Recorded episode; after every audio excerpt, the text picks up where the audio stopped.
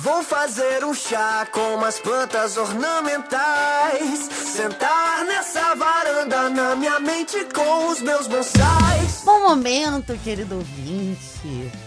Eu sou Renata da S e pai. Ó, marquei no guia. Tem os intocáveis hoje, tá? Olá, ouvintes. Eu sou o Guilherme Andrade. Eu não sei porque que meu microfone tá estourado, mas cara, vamos, vamos falar de mais Chico Kiku mais uma vez. Né? Eu sou Matheus Santos e Ennio Morricone. S2 para você, garoto. Você é sensacional. Então puxe sua cadeira de praia, abra sua mouse e vira em homenagem ao meu pai. E, porque a sua TV está na calçada nos anos 30 na cidade do crime. Cama, botar o meu pijama.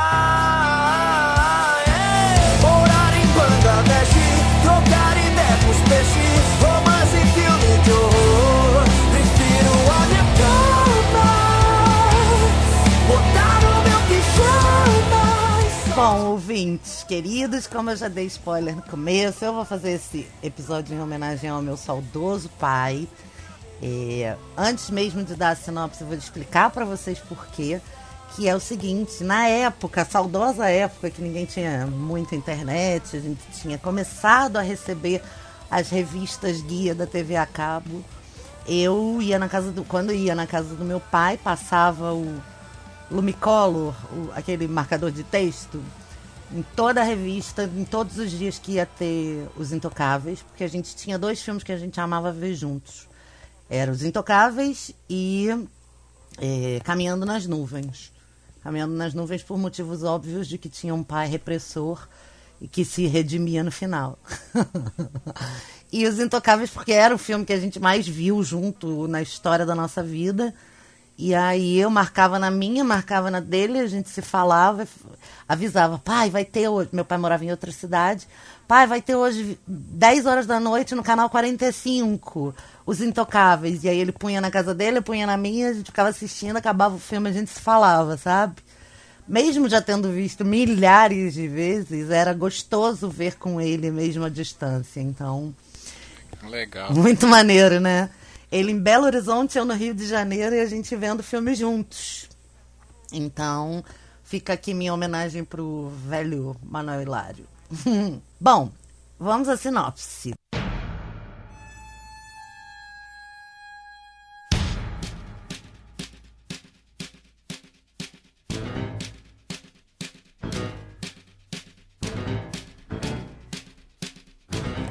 É, eu vou dar a minha sinopse e depois, se vocês quiserem, pode, a gente pode dar a sinopse decente. Mas a minha sinopse é um agente né, do tesouro, por, por questões morais de ter prometido à mãe de uma garotinha que foi morta num, num atentado do, da máfia contrabandista de bebidas, que ia resolver o caso da filha dela e ele estava em processo de aumentar a própria família.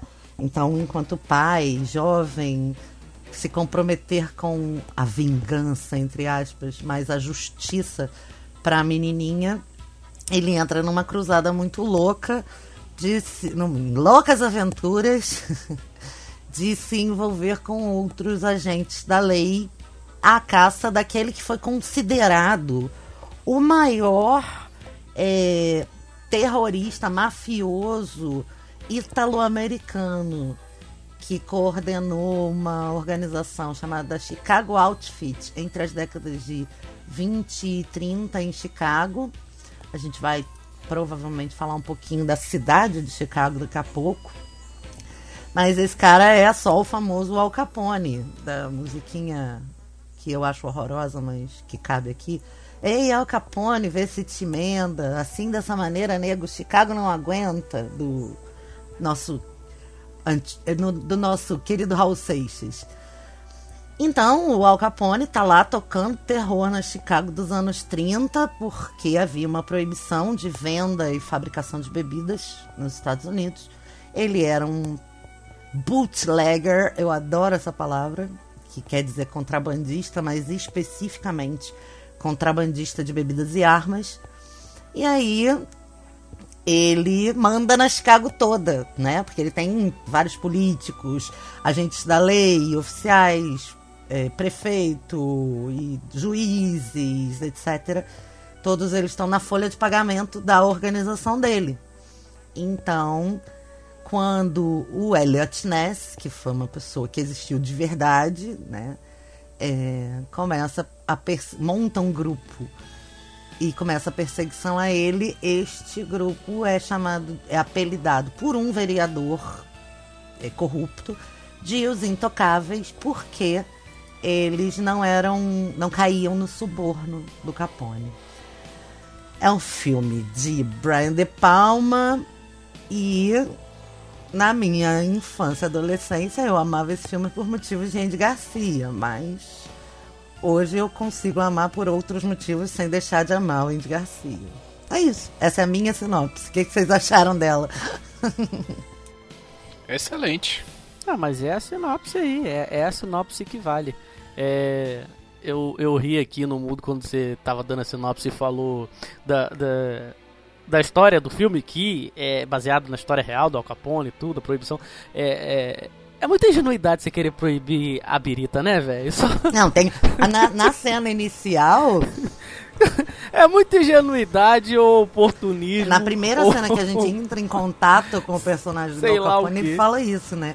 Ele fala: Eu não tenho um trabalho, eu atendo a uma demanda, né?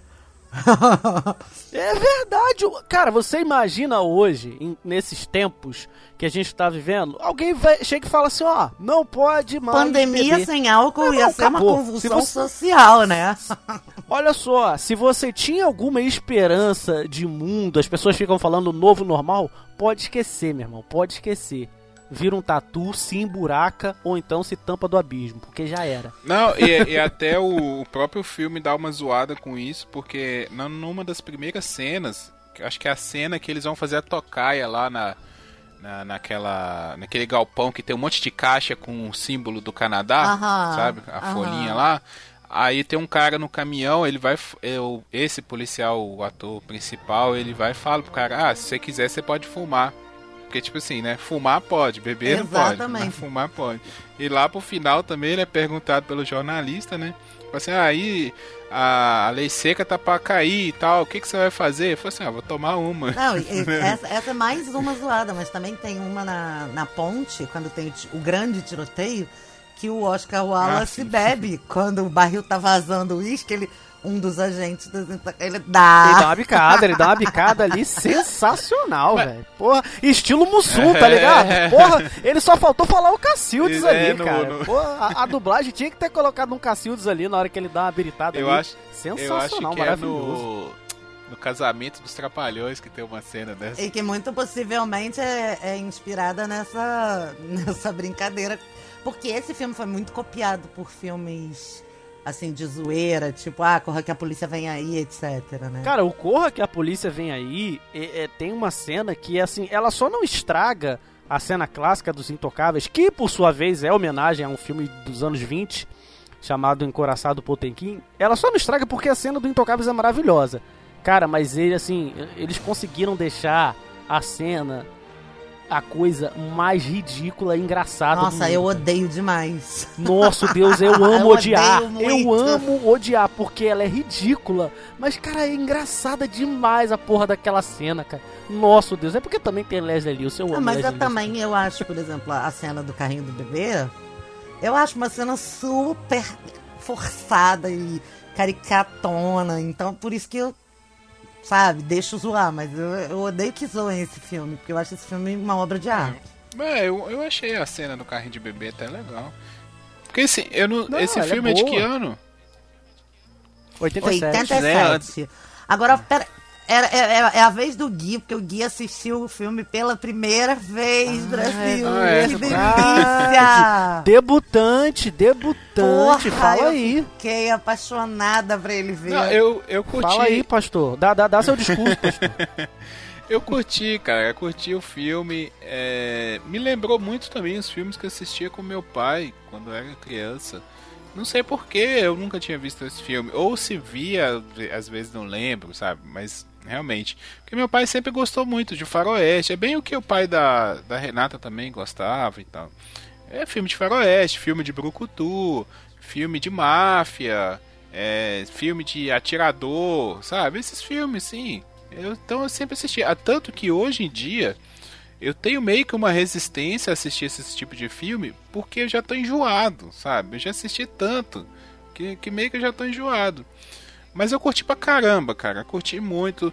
É, ele tem um, um, clima, né, de perseguição policial e tal, mas pelo que eu tô vendo também, ele foi referência para muitos outros filmes. Que apesar de eu não ter visto ele, já tinha visto outros filmes. Eu fui vendo, ah, essa, isso aí parece tal coisa, isso parece tal coisa. Então ele tem, ele é uma, ele meio que uma road, é, é, road movie, né? Que é que ele tem um pouco ali de viagem também, eles vão pra fronteira e tal. Curti, curti pra caramba. Eu não acho um filme cansativo, achei um filme que dá pra ver de boa. Os personagens são legais, a, a própria construção da equipe, né? Eu gosto desses filmes de de equipe, sabe? Que, que vai juntando ali e tal. É os caras é, meio mal encarados, assim, que ninguém aceita, sabe? É, a única solução são eles. Então tem o, o italiano lá que tem um. Né, criou uma identidade é, americana, né? Pra poder virar policial. Tem o outro, o nerdzinho lá, que nem tava ali, o contador nem ia participar, chegou lá do nada, o cara pôs uma arma na mão dele. O cara errado na hora errada, Entrou, né? O velho que já tá cansado e tal, mas que é o mentor de tudo. E, e o principal, né? Que é o cara que vai resolver a parada, que vai atrás, vai. É, é o que a Lisbela fala, né? Lá no, no filme da Lisbela Prisioneira, ela fala: é um mocinho que parece que é o vilão, porque ele tá sempre zangado, ele tá nervoso, ele vai para cima. E o vilão, que no caso é o Al Capone, é aquele cara fino, tranquilo. Então é bem esse clichêzão mesmo que, que a, a, personagem da Lisbela fala no filme, né? Então, e o Robert De Niro, né? Robert De Niro sendo o Robert De Niro? Sim, né? É meio que não é o Robert De Niro fazendo o Al Capone, é o Al Capone sendo feito pelo Robert De Niro. Mas é, também vale muito a pena. Bem, bem legal também. É, sem contar que ele foi estrelíssima nesse filme.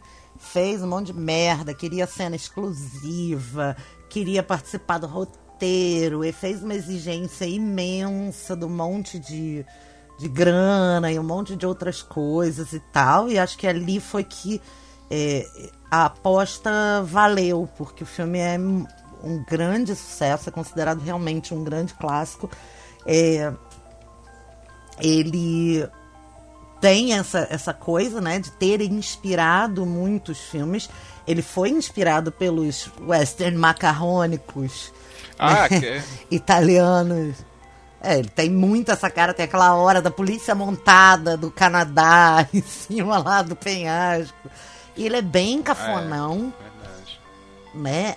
Que é importante para o filme ser bem cafonão, porque senão ele não te leva direito para esse clima da década de 30. É, a gente falou da lei seca e falou que não podia beber. Tem uma, a, na, tem uma hora que o Sean Connery está em casa e ele abre o forno e tira uma bebida e bebe também. Então todo mundo dá uma biritada no filme. É, mas ele tem uma coisa que é o toque do Brian De Palma, né? Que, são, que para 1987 a gente tem que contextualizar isso que são aqueles planos sequências externos que são muito interessantes e também que tem o melhor plano sequência de todos que é o da morte do do, do Malone né do, do, do personagem do Sean Connery é, mas também tem os planos grandiosos visto de cima visto de baixo com a iluminação invertida então assim tudo é muito grande para te levar mesmo para esse clima da década de 30, né? É só, só fazer um comentário sobre a, essa, esse lance aí da direção e da posição das câmeras. O filme ele já começa com uma câmera por cima, né? Que é o, o Al Capone Exato. fazendo a barba ali, né? No barbeiro um ângulo vertical extremo, né? Sem, e, e, e sem é, é, forçar a luz. Isso aqui é muito legal. Porque não tem nenhuma sombra. Você vendo de cima como quem tira foto de um prato mesmo, de comida. Isso. E assim, não sei para vocês, mas para mim deu uma. Primeiro já, já tirou da zona de conforto. sabe? Porque é, Dá uma semi-vertigem, Isso, né? e, e, tipo assim, porque a gente é acostumado a ver o filme, o filme sempre começa naquela ambientação e tal, dá a câmera dá uma passeada e tudo mais. Ali já começa aquela câmera, pá, sabe? Aí você já fica, opa, o que que tá acontecendo, sabe? A disposição dos caras, você já vê a organização, sabe? Eu acho que essa, essa primeira cena, ela já mostra como os caras da, da, da facção ali, do, sabe, do, acho que é da máfia, né, da máfia do Al como eles são organizados, como tudo é muito limpo, é tudo muito bonito, é tudo na ordem, tudo certinho, sabe? E a cena que o cara corta de leve assim o, a barba, a, o rosto do Al Capone, ele passa a mão no, cara, aquilo é demais, sabe? Ali você vê no olho do, do barbeiro, o ator que fez o barbeiro, ele fez só essa essa participação, mas valeu ali, sabe? Valeu porra, um grande papel. Porque você vê o tão perigoso que esse cara é, sabe? No olhar do barbeiro. Na hora que o cara olha assim, o Al Capone olha pro sangue, o barbeiro só olho e fala, fudeu, é agora que eu vou morrer. Aí ele fala, não, tá, tudo bem. e o cara, nossa, tira um elefante das costas, sabe? Então, Muito e o, o próprio Al Capone, o, o, personagem real, e até o personagem do Robert De Niro, ele tinha o rosto todo cortado por... É, porque ele já tinha sofrido um, um, um ataque, né, com navalha. Então, essa cena já é tipo, putz, sabe? O apelido do, do Al Capone era Scarface. Tem o filme Scarface do Brian De Palma, que não é inspirado no mesmo personagem, mas já é um flerte quatro anos antes, né? É, e assim, a, a, a navalha, para quem conhece a história do Capone, e ele e já na segunda vez que você vê o filme, você já, já fica bolado, mais bolado ainda com aquele corte, sabe? Porque é quase uma agressão para ele, né? É um é, é uma tentativa de assassinato para um cara que já foi todo cortado com uma navalha. Então, assim, é, tem toda essa ambiência e essa cena do alto também mostra exatamente a posição de cada pessoa no grupo, né? Como o Gui estava falando da organização. O Al Capone bem no centro, os capangas e a imprensa na camada de fora. É, é muito simbólico mesmo. As cores do filme são todas. Cada cor combina com o personagem que está na cena. Tem as cenas mais pálidas, as cenas mais vívidas, né? E o filme tem também em torno do Al Capone e dessa história da, da câmera de cima uma das cenas que em 1987 foi considerada a cena mais violenta do cinema, que é quando o Capone uh, esmigalha a cabeça do seu antes aliado, agora Judas, na mesa de jantar no meio de uma solenidade, né? Com um taco de beisebol. Então, assim, aquela cena em 1987, até 1987, foi considerada a cena mais violenta do cinema. É, eu acho legal, até comentando essa cena aí do, do, né, do espancamento aí que o cara, que o Al Capone faz, é, porque o, o texto do filme, ele brinca muito, né, com, com essa contradição, o discurso e a ação, sabe? O discurso do Al Capone, ele é sempre de que, ah, eu estou, estou fazendo um bem para a cidade, estou servindo a população, eu não sou violento, eu não sou... Mas a ação dele é totalmente o contrário, né? Então quando ele fala isso na cena seguinte, ou algumas cenas na frente, ele vai lá e, tipo, massacra a cabeça do cara em cima da mesa, sabe? Então é interessante, né? Como que o, o, o texto combina ali com, com todo o visual, é muito bem trabalhado. Esse é um filme, com certeza, é um clássico mesmo, por causa disso. É uma, uma sanguinolência muito grande nesse filme, né? É, para quem já assistiu filmes do, do Scorsese e do Tarantino, vê ali uma semelhança, né? Tipo, Bastardos Inglórios, Bons Companheiros, que assim. É, é aquela coisa assim, sabe? Um tiro, se você tomar, ele vai te matar muito, cara.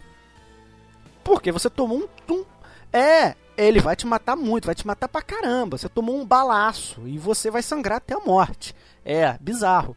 E, o, vai te matar muito, é muito bom. usa e abusa disso. Essa cena, inclusive, que vocês comentaram da, da, do taco de beisebol, além dela ser magistralmente filmada, porra, o Brian De Palma ali brincou, cara. Brincou de direção nessa cena. É, é, existem histórias eu, que eu li em alguns lugares de que ela realmente aconteceu. É, o que não se sabe é se foi o próprio Al Capone que é, é, é, é matou o cara ou um dos asseclas dele ali. Mas assim, existem algumas confirmações de historiadores e tal de que essa, essa cena realmente aconteceu. Esse momento, né, em que ele mata ali um cara no meio de todo mundo e tal, aquela coisa grotesca, muito gore, é, realmente aconteceu. E quando você vê a cena, imagine, porque para mim é assim, cara, se alguém levantou a possibilidade de que aconteceu, eu já imaginei que aconteceu. Foda-se. Se não aconteceu, para mim aconteceu. Era o Al Capone, velho. Era o Al Capone. Então deixa a cena mais, mais é, é, é, é, viva ainda, né, cara? Mais impactante ainda. E, e, o Robert De Niro, que a Renata falou lá atrás, que ele, sei lá, fez e aconteceu e tal, pra, pra fazer o filme, ele, ele não foi a primeira escolha, né? O, o, o estúdio, ele tava querendo cortar gastos, né? E, porra, já tinha o Sean Connery, e o Sean Connery já era o Sean Connery, né? Embora o, o Kevin Costner não fosse ainda o Kevin Costner, ainda não tinha feito esse é o filme que lança é. o Kevin Costner pro estrelato, Exato. né? Mas o Sean Connery já era um. Um, um puta Exato, cara. ele ainda não tinha feito lá. Então era uma aposta. O Kevin Costner era uma aposta. O Sean Connery, né? Desembolsaram lá os caraminguados que tinha. E o, o Brian De Palma, que não era o Brian De Palma, ele tinha alguns títulos ali, tinha feito o Carrie Estranha, lá do, do, do adaptado do, do, meu, do meu querido Stephen King e tal. Doideira, né? Como assim, né? O cara que dirigiu Carrie Estranha tava dirigindo um filme de gangster, nada a ver uma coisa com a outra, mas... ah, mas ele já tinha dirigido Scarface, Sim, mas né? assim, né? Você vê como ele vai e volta, sobe, desce, dirige, é pau pra toda a obra. E ele fala assim, ó, eu, eu queria o Robert De Niro, né? O Robert De Niro foi ali o último a entrar. E estava sendo cogitado, chamado para o papel, um ator chamado Bob Hoskins, que foi o cara que fez o Uma Cilada para Roger Rabbit lá. Quem assistiu esse filme do, do Robert Zemeckis sabe do que eu tô falando. Que é um filme maravilhoso, que mistura atuação com animação, estilo... É, o Guilherme não sei se já viu esse filme, mas é estilo Space Jam. Já, já. Sim, sim, né? já vi. É muito lá. maneiro. E esse filme é muito é muito bom. É, e, porra, Bob Hoskins, que não era um, um assim, nome famosíssimo, mas era é um, era um ótimo ator. Mas o, o, Brian De Palma fala, porra, queria o Robert De Niro e tal, aquela coisa. E ele, tipo. Me... Porque o De Niro já tinha feito Taxi Driver. Exato. Então já tava. Ele tava no hype. Tava no hype, pô, vou fazer um, um cara aqui que, que, sabe performar e tal. E ele. Não só, ele, ele fez o Corleone, né? É, que, pô, ele. ele. ele faz um, um, um, um Vitor Corleone para muitos melhor do que o próprio Marlon Brando, né? Eu não digo que é nem melhor nem pior, para mim os dois são iguais na, na, na, na, perfeição, não fico, não, não fico comparando. É, e ele bate o pé para ter o Robert De Niro no, no, no, filme. Eu acho isso legal, que o, o, Robert De Niro, ele é um grande ator, cara. Ele tem filmes ruins, assim como todo mundo, né? A, a galera gosta de falar, ah, todo mundo tem seus esqueletos no armário, né? É, a pessoa até brinca, ah, ator precisa pagar conta. O, o, a, o Kevin Costner tem aquela porra do, do Waterworld. Nossa, mas aquele filme é muito ruim, meu Deus. que, que, que, é, que, é, que é tipo Mad Max, só que na água. Sabe? Eu não sei o que, que é pior. é, devia ter um crossover do inferno, né? Você bota o Mel Gibson e o, e o Kevin Costner contracenando junto no mundo pós-apocalíptico da puta que pariu, né? Porque puta que pariu esses dois filmes. É, é, e ele. Ele não, não. Ele tem aquele negócio de engordar e tal, né? Pra. pra, pra, pra porque o Al Capone ele era baixinho e, e gordinho, né? O, o, o, cara mesmo. Né?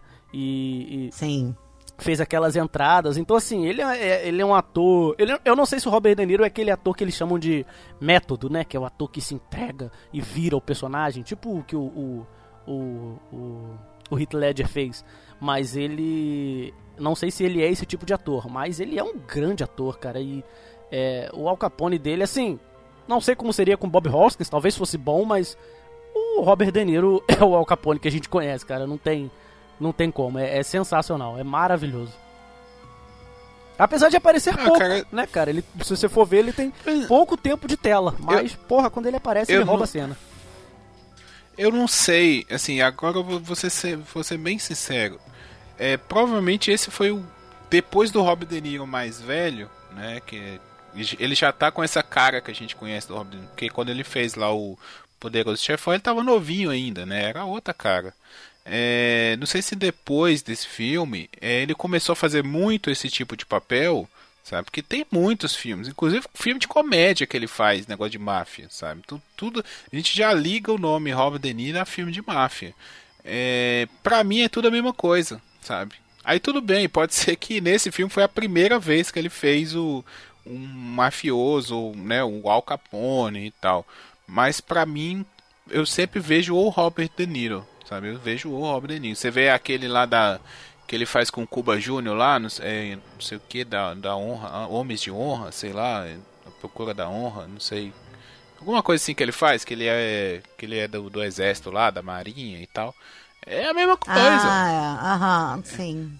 Sabe? É, é, pra mim, pra mim, é a mesma coisa. É diferente, por exemplo, você vê um Wagner Moura que fez o Pablo Escobar, sabe? Porra, você não fala que é o Wagner Moura que fez, sei lá, é, o Capitão Nascimento, sabe? Não é. É muito diferente o Pablo Escobar. Eu, eu tenho essa mesma questão com o Robert De Niro, mas assim, é, porque eu acho que ele fica. Quando ele faz esse tipo de personagem, ele faz do mesmo jeito. Né? É, pode ser. Acho que foi por isso que eu gostei bastante do irlandês, porque eu acho que no irlandês ele deu algumas nuances diferentes, né? Mas a minha Essa- tendência é achar tudo muito parecido. Sabe, sabe aquela boquinha que ele faz? Pra Aham. falar? É a mesma, sabe? É, não, e outra coisa, uma coisa que eu acho que fica muito, fica, que não é legal no filme, é, que apesar de eu amar esse filme desse jeito, que não me é confortável é que o Robert De Niro é muito velho pra fazer o Capone. Ele tá com uma aparência muito velha. O, o, o Al Capone, quando foi preso, ele foi preso aos 32 anos sabe? Então, assim, pra mim, ele tá com uma aparência. Tá bom, antigamente as pessoas aos 30 anos eram velhas, entre aspas, né? Mas, porque adulteciam muito mais cedo e tal. Mas eu não sei, tem um desconforto pra mim que ele não é nem fisicamente parecido, e aí também não tá, não tá encaixado, mas é, é, eu acho que aquele foi o primeiro papel que ele fez assim, e aí acabou fazendo todos os outros porque fez sucesso, entendeu? Então, pra mim, o De Niro como Al Capone não seria a minha primeira escolha, nem a segunda, e provavelmente nem a terceira, mas eu, eu não o tiraria do filme porque eu acho que o filme ficou, fe- ficou fechadinho, entendeu? Ficou perfeitinho. Eu não achei ele, ele velho pro papel, não. Eu, ter, eu, eu assisti, reassisti esse filme, ou terminei hoje, na verdade, de, de reassistir. É, eu tinha visto ele pela última vez uns 5, 7 anos atrás. Vi até com meu pai. É, na verdade, meu pai tava vendo na sala. E, e meu pai é muito engraçado, né? Que ele, ele. Eu não sei se já falei, mas ele liga a TV e começa a mudar de canal. Aí ele para num filme que agrada e ele vê. Ele não quer nem saber se tá da metade, quem é e tal. E aí ele fica falando pra você, olha ali, ó, olha ali, ó, É, não é? Não, ele fica vendo. Aí eu paro e eu que começo a dar pra ele os. os, os é, as, assim, as dicas do. essa- essas curiosidades que só a gente se importa, né? E, e aí ele, ele, ele fica lá, ele fica vendo. E eu, eu lembro que a última vez que eu vi esse filme, eu vi com meu pai, assim, do, do meio pra frente e tal. Mas eu revi ele hoje e eu não vi essa, assim, ele muito velho. Ele. ele ele não parece mesmo com o Al Capone e tal, como eu falei, né? O Al Capone era, era baixotinho, né? E, e gordinho, e ele. Ele não, não, não tá Não, e ele também jeito. não parece ter só 32 anos, É. é por isso que eu digo que é velho. Só Entendeu? que, assim, é, não sei também. Eu sou, é, é, é, eu sou suspeito pra falar porque sou bastante fã do Robert De Niro. Então, porra, cara, é o Robert De Niro. Não, eu também sou. Não, eu também sou. Eu cresci foda, assistindo o cara. filme do Robert De Niro. eu Também sou É, eu acho que, acho que acho que talvez o, o Robert De Niro só faça mais sucesso do que faz no Brasil nos Estados Unidos. Cara, e vo... Agora deixa eu perguntar. Ah, Não, pode perguntar, pode perguntar. não, pode falar que eu ia mudar de assunto. Não, é porque eu ia falar assim, é, você tem Robert De Niro e Sean Connery, cara, no mesmo elenco. Aí eu sou mais fã, honestamente. Apesar, apesar deles não contracenarem no filme, não que eu me lembre, eles não têm um, um- um diálogo em nenhum momento do filme.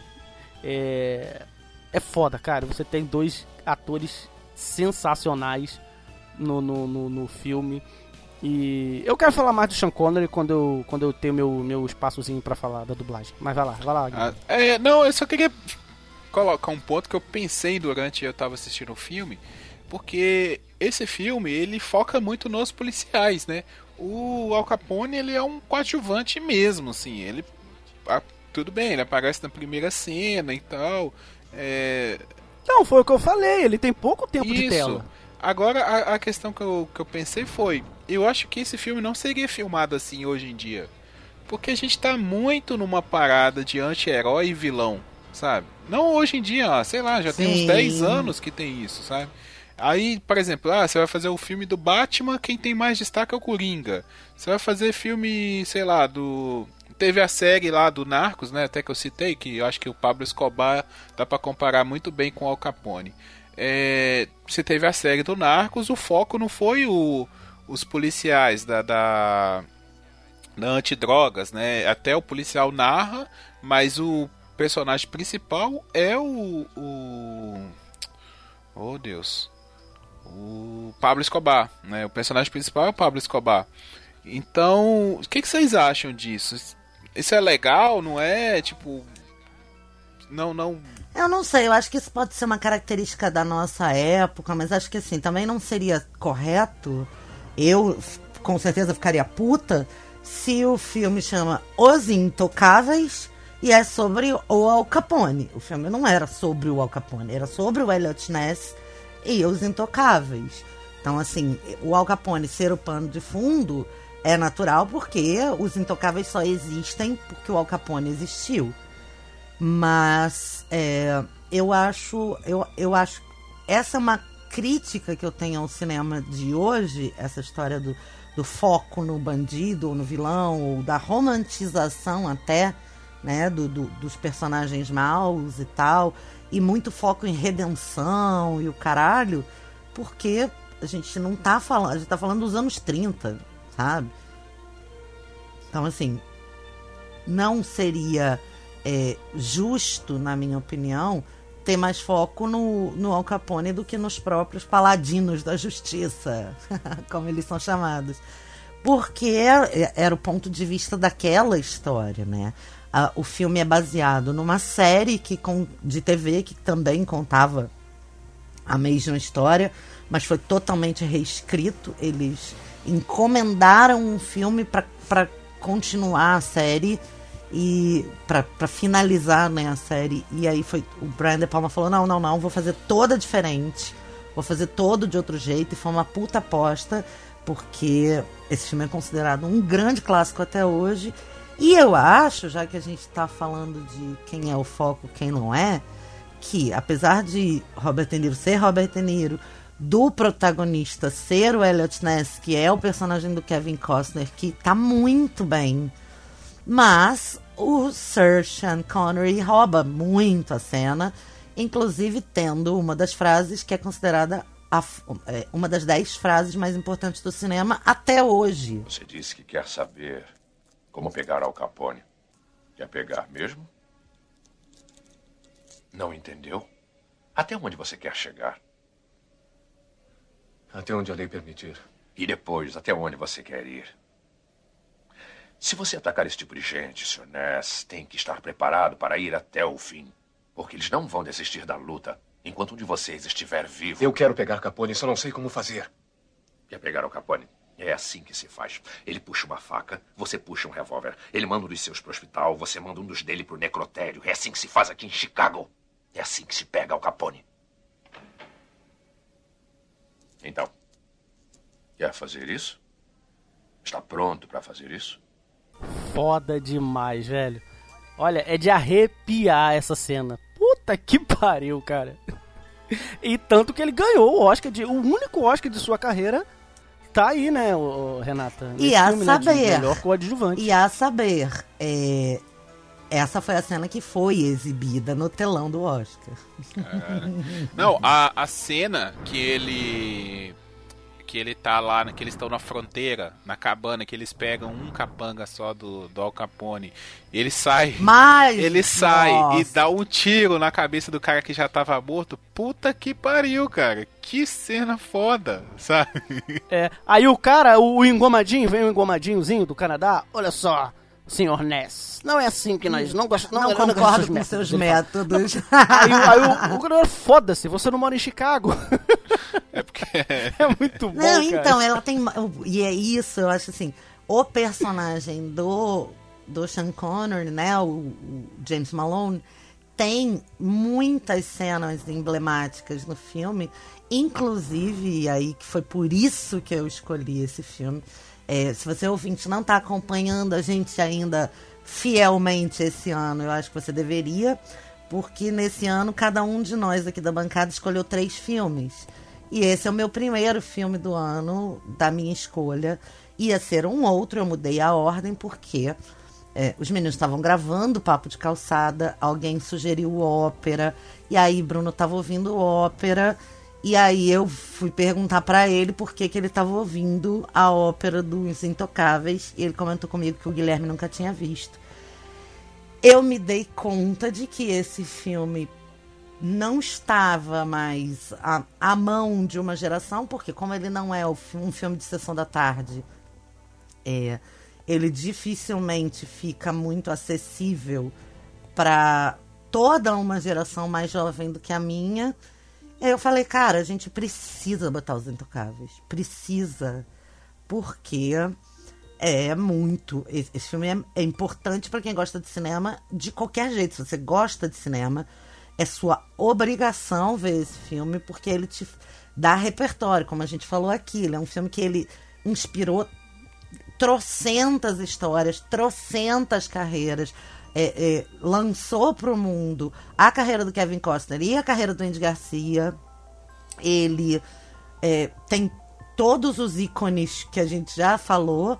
E ainda tem esse ícone que é a trilha do, do Ennio Morricone, que em especial na morte do personagem Malo- do Malone, do, do Sean Connery, é, é construído à base de música, desde o primeiro passo, o plano sequência por fora da janela, a, a sombra que vai na janela, que abrindo a janela, e aí o confronto é, do bandido lá, do, do, do rapazote, que eu nem vou, nem vou procurar o nome com ele e atraindo ele para fora para ele ser devidamente fuzilado. E isso tudo culmina no no o Capone numa ópera ouvindo rir de palhaço e chorando e aí ele é comunicado de que o mamãe foi tá?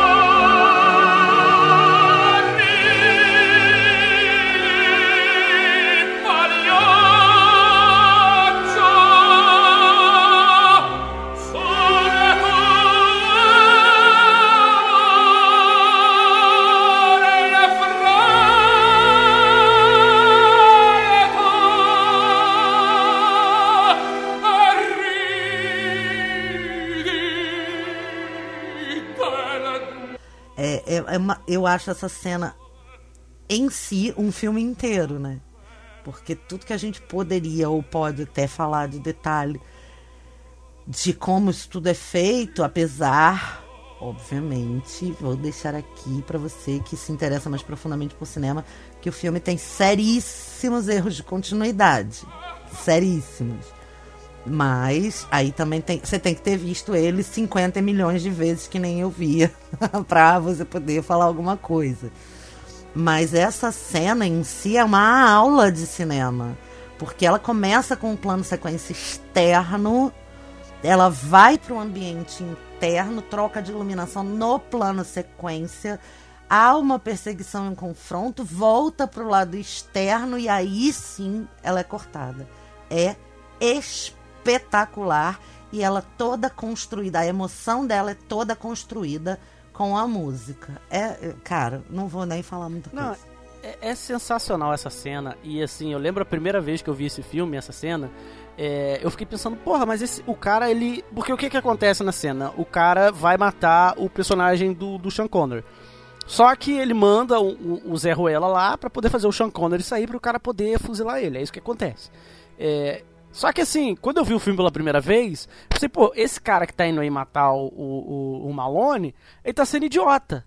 Né? Claro que o, o, o, o, Malone vai ver ele. Mas aí depois você percebe que ele tava querendo ser visto, porque ele queria atrair o Sean Connery pra fora, pro cara poder é, é, é, fuzilar ele. E a cena é puta que pariu, meu. O Sean Connery foi peneirado ali.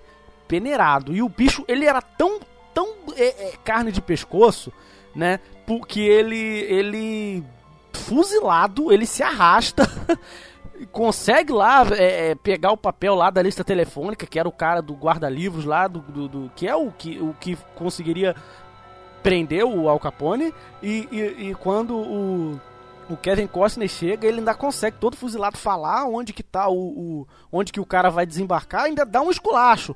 Tipo, você quer pegar Capone, seu filho da puta, que não sei o que. Você vai lá e pega, deixa de ser moleque, fala um negócio assim e morre. Pô, muito, muito foda, cara. E como a, a, Renata lembrou, falou aí do Ennio Morricone, é, eu falei até na minha abertura, esse cara, ele, ele, ele, era um, ele é um gênio. Eu, eu, eu, não sei se ele ainda tá, tá vivo ainda, Renata. Vivinho. Tá, vivo, tá então ele tá com esses 91 peraí, anos que eu tô vendo aqui na Wikipedia. e com 91 anos, exatamente. Nossa, Deus. É em vias de completar Deus. 92. Caraca, velho. Olha, Ennio Morricone, assim, eu. eu é, tá tocando aí no fundo aí, provavelmente, a trilha sonora do filme, enquanto a gente tá falando, você tá ouvindo. Tá tocando a trilha sonora você... porque o editor é competente, a gente ama o editor, porque ele é sensacional, né? Não, a gente ama o editor. É flamenguista, mas a gente releva. Olha só. O, o, o, ele. Eu não sei se você que tá vendo, o, ouvindo esse cast já parou pra ouvir, mas se você tá ouvindo esse cast, caiu de paraquedas, você não se liga em trilha sonora, depois que acabar esse cast, você coloca no YouTube Ennio Morricone, trilhas, bota as marcantes, pode ir nas marcantes e escuta, só escuta, é só isso que eu te peço. É um deleite, cara, porque esse cara, esse cara, ele, ele é simplesmente um gênio, cara ele tem uma trilha mais foda do que a outra. Vou dar um spoiler Essa... que daqui a alguns meses, três meses, se não me engano, não sei de cabeça, vai ter outro filme com trilha dele aqui em Brasil. Ih, olha aí, olha aí, ó. Ele, ele falou, ele, ele fez Os Três Homens em Conflito, Era Uma Vez no Oeste, Era Uma Vez na América, é, é, o Cinema Paradiso, que é um dos meus filmes favoritos da vida, da existência. Esses filmes de Velho Oeste que fizeram sucesso por um punhado de dólares. O Tarantino fez questão de usar ele nos Oito Odiados. O Tarantino que nunca usou trilha sonora, né? Ele sempre gostou de pegar a música pop. Mas para os Oito Odiados ele fez questão de ser o Ennio Morricone. É, é um cara sensacional. Eu recomendo muito que você escute as trilhas do Ennio Morricone. Sério, de verdade, assim, de coração. É um filme deleite com... pra você que gosta de música. Filme com trilha do Morricone tem co-direção, né? Porque tem a direção do diretor e a música. São que tornam o filme mais é, identitário ainda, né? É, e a trilha dos Intocáveis, ela, ela é, é toda maravilhosa. É, e ela tem três momentos. Ela tem ali aquela que começa o filme, que é um. É maravilhosa! É meio de suspense, que é maravilhosa. Aí você tem ali uma mais melancólica, é, que é a que a, toca ali na cena quando o Elliot, né, quando o, o Malone morre, que, que é uma coisa mais melancólica e tal, de tristeza. E você tem a trilha do herói. Que tem a trilha do herói, né? Que é quando as coisas boas acontecem, que é aquela trilha mais pra cima e tal, e o Ennio Morricone joga lá em cima e sobe a obra. Porra, é foda. É trilha de é, virada, né, minha gente?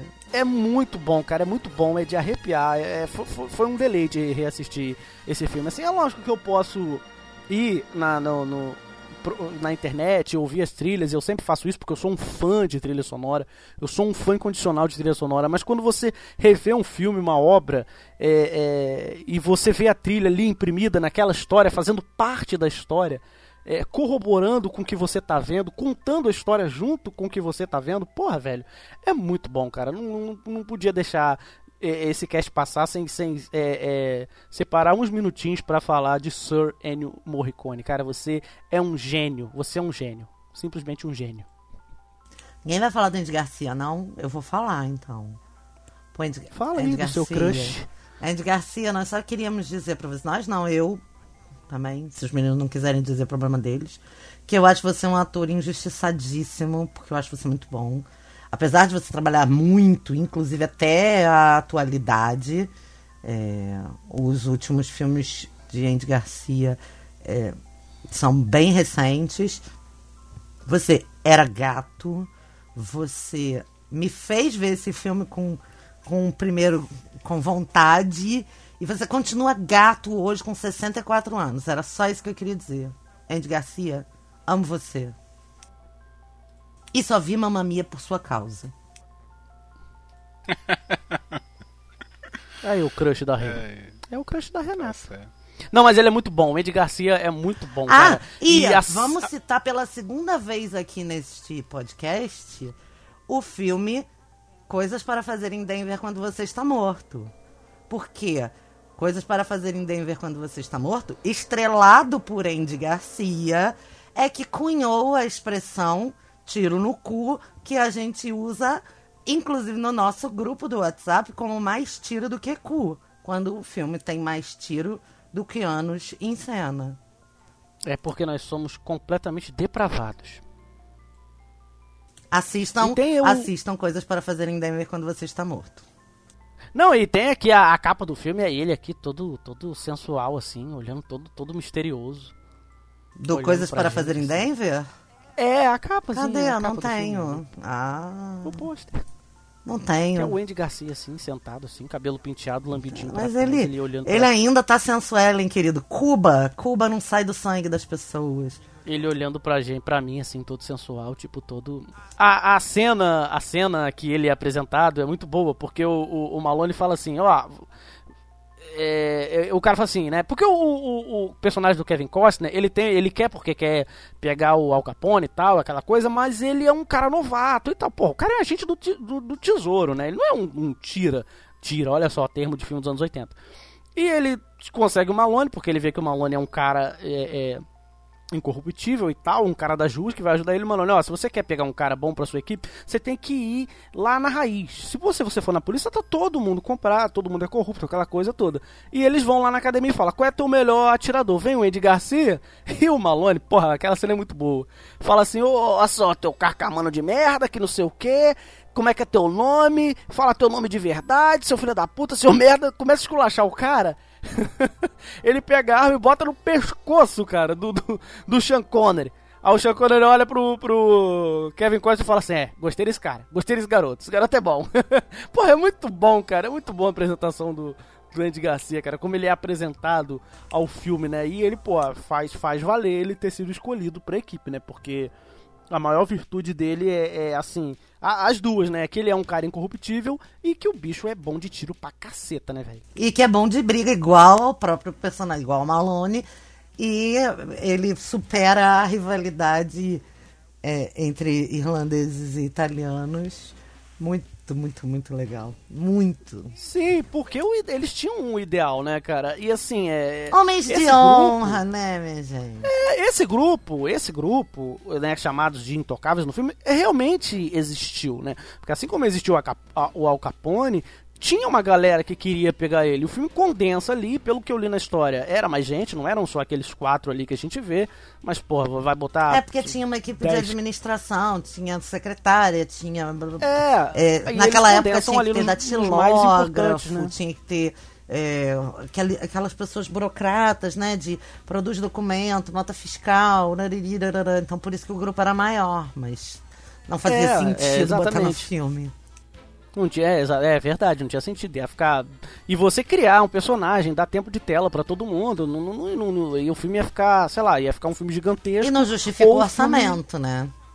É, ou um filme assim, com a- é, é, muito pouco explorado nos personagens. Mas eles vão no certeiro, né? O Elliot Ness, o, o, o velhote das ruas, cheio de experiência, cheio das malandragens. O, o, o, o, o nerd, né? Que é o contador. E o, o, o- o novato cheio de ideais, mas também cheio de garra e também muito bom. Porra, velho, perfeito ali, os quatro. É, eu fico triste que eles não têm muito tempo juntos, né? Os quatro ali. Eu queria ver mais dos quatro. Mas infelizmente o, contador morre logo. E, e, depois a gente também perde o, o, o querido Sean Connery e tal. Mas, pô, muito legal ali os quatro, apesar deles não atuarem tanto tempo juntos assim. Você não vê muito entrosamento deles. Mas eu comprei, eu comprei aquilo, né? Do, do de, dos caras ali quererem pegar o, o, o, Al Capone de qualquer jeito. E o nerdzinho fica, não, a gente pode pegar ele com, com, por, por, é, imposto de renda, porque ele não declara nada, que não sei o que e tal, e tal, e tal, e tal. E no final é isso que consegue fazer o cara ir parar em Alcatraz, né? É Alcatraz que ele vai parar. Muito maneiro.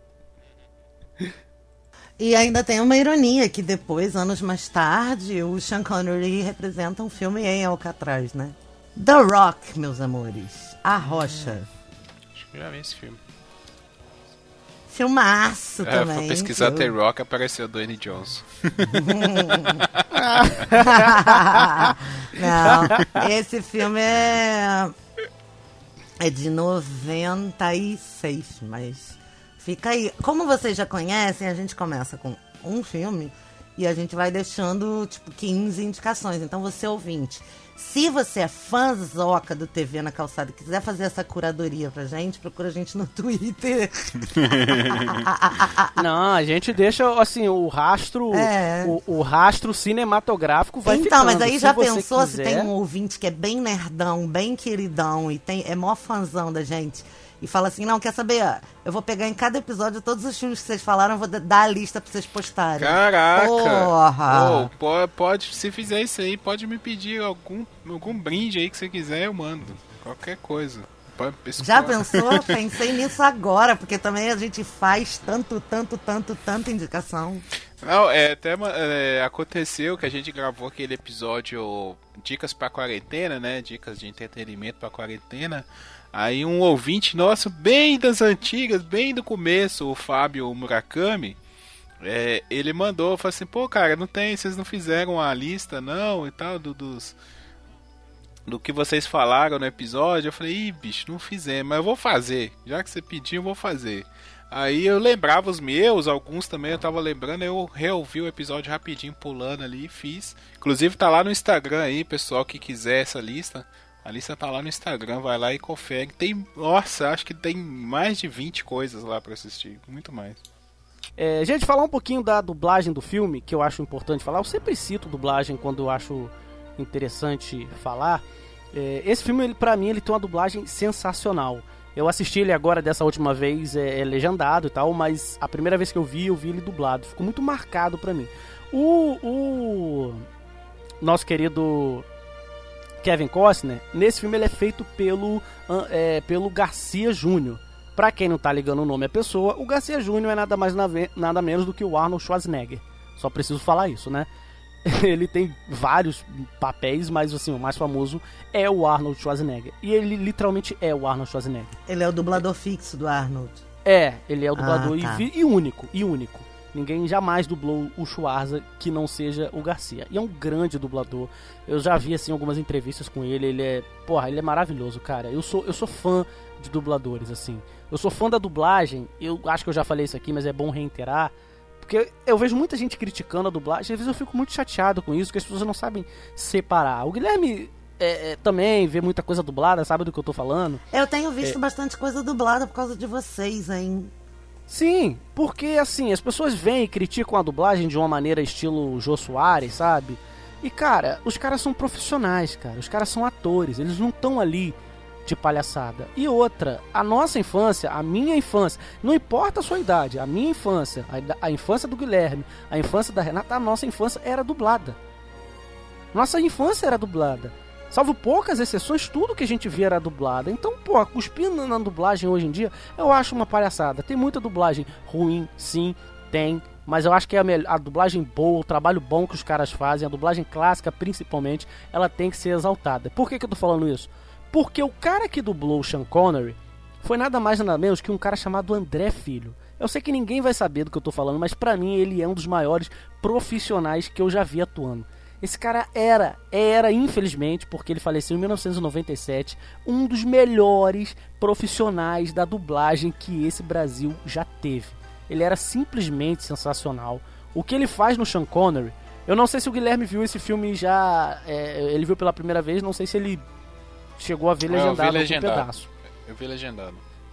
Então, depois você procura a dublagem, Guilherme, e você faz um comparativo da voz do Sean Connery. Faça, faça esse favor a si mesmo. Você pega uma cena dele que ele fala e você coloca a mesma cena na legendagem, no legendado e no dublado. Você É, eu, eu já vi dublado também, é perfeito. Cara, o André Filho, eu não sei como ele conseguiu fazer aquilo, cara. Parecia o Sean Connery que aprendeu a falar em português, cara. É incrível, cara. É simplesmente incrível o que o André Filho fez ali. E assim, eu não podia deixar passar esse cast sem falar desse cara. Além do, do, do Sean Connery, ele foi o, o Rambo, o nosso querido Stallone no Rambo, no, no, no Rock. E ele foi também o saudoso Christopher Reeve no Superman. Sim, são os três personagens que ele mais assim mais famosos que ele E no, interpretou em algum lugar do passado também. não em algum lugar do passado. Ele fez o Sebastião, cara, no, no Pequena Sereia lá. Ele canta também. Porra, ele, é ele era sensacional. Toda vez que eu vejo, assim, alguma coisa antiga e tem um André Filho, o meu ouvido, ele já, pum, atina na hora, porque realmente era um, um grande profissional. E, assim, é, ele fez parte da minha infância, assim como tantos outros dubladores. Então, fica aqui a, a singela homenagem a esses profissionais da dublagem. Muitas vezes, assim, é- é- é de- desvalorizados, mas aqui, aqui, aqui a gente valoriza quem merece ser valorizado. André Filho, onde quer que você esteja. Valeu, cara. Ai, que bonitinho! Gente, alguma consideração final nesse tom de emoção maravilhoso que Matheus deu? Pra mim tá 100%. Eu gostei muito do filme, curti mesmo. É, cara, sensacional, 10 de 10. É, tem algumas falhinhas? Tem, sabe? Tem umas falhas. Poderia ser trabalhado dentro do próprio, próprio roteiro. A cena que o, o cara de branco lá, o assassino de branco, ele tá descendo pela corda e o cara nunca termina de descer e o, o outro lá não mata ele, não sabe se mata. Aí o cara sobe de novo pela corda. É, sabe? Eu acho que aquilo ali poderia ser melhor trabalhado no roteiro. Mas o filme é excelente. É, é um, é um clássico, assim, e já que a gente tá nas considerações finais, eu já vou falar logo. Recomendo muito. É, merece ser visto. É, eu gostei muito de rever. Tem grandes atuações. Reitero, tem uma trilha sonora perfeita. É, tem Sean Connery. Tem o, o crush da Renata, o Andy Garcia. Tem o Kevin Costner. Antes de fazer grandes filmes e também filmes muito merda. É, é, mas é muito bom, cara. É muito bom. Recomendo pra, pra você que ficou até aqui e não viu esse filme, não liga pra spoiler. Vai lá, acha esse filme e assista. Porque eu considero, e a Renata tenho certeza que sim, porque ela escolheu esse filme do coração, um filme obrigatório.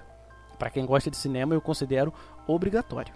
Não, eu queria dizer só que é muito legal poder, nesse tempo que a gente está vivendo, ter essa, esse cantinho pra gente conversar essas coisas, trazer esse filme que era tão querido pro meu pai e, e- e um filme que é tão querido pra mim, né, que ajudou a, a formar de verdade assim meu repertório de, de cinema, meu interesse por cultura, por música, por etc.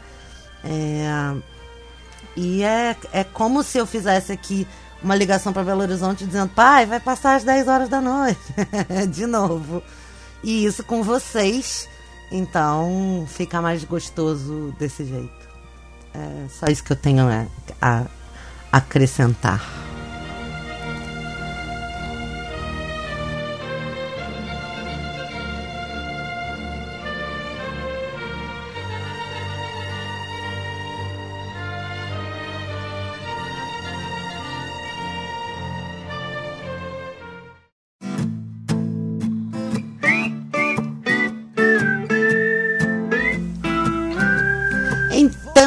Querido ouvinte. Procure nossas redes sociais. Se você quiser fazer a curadoria pra gente, procura a gente no Twitter ou no Instagram, Papo Calcada, e eh, manda seu recado.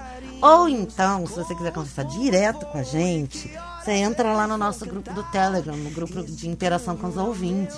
Isso aí é o é o t.me barra papo de calçada podcast. Muito obrigada por ter ficado com a gente até aqui. Esperamos que você tenha, esteja tendo boas indicações para sua quarentena, que você esteja curtindo, assinando a gente em todos os distribuidores de podcast, né? Agregadores de podcast. E até a próxima. Valeu. Até Bangladesh, trocar ideia com os peixes, romance, filme de horror. Prefiro a minha cara.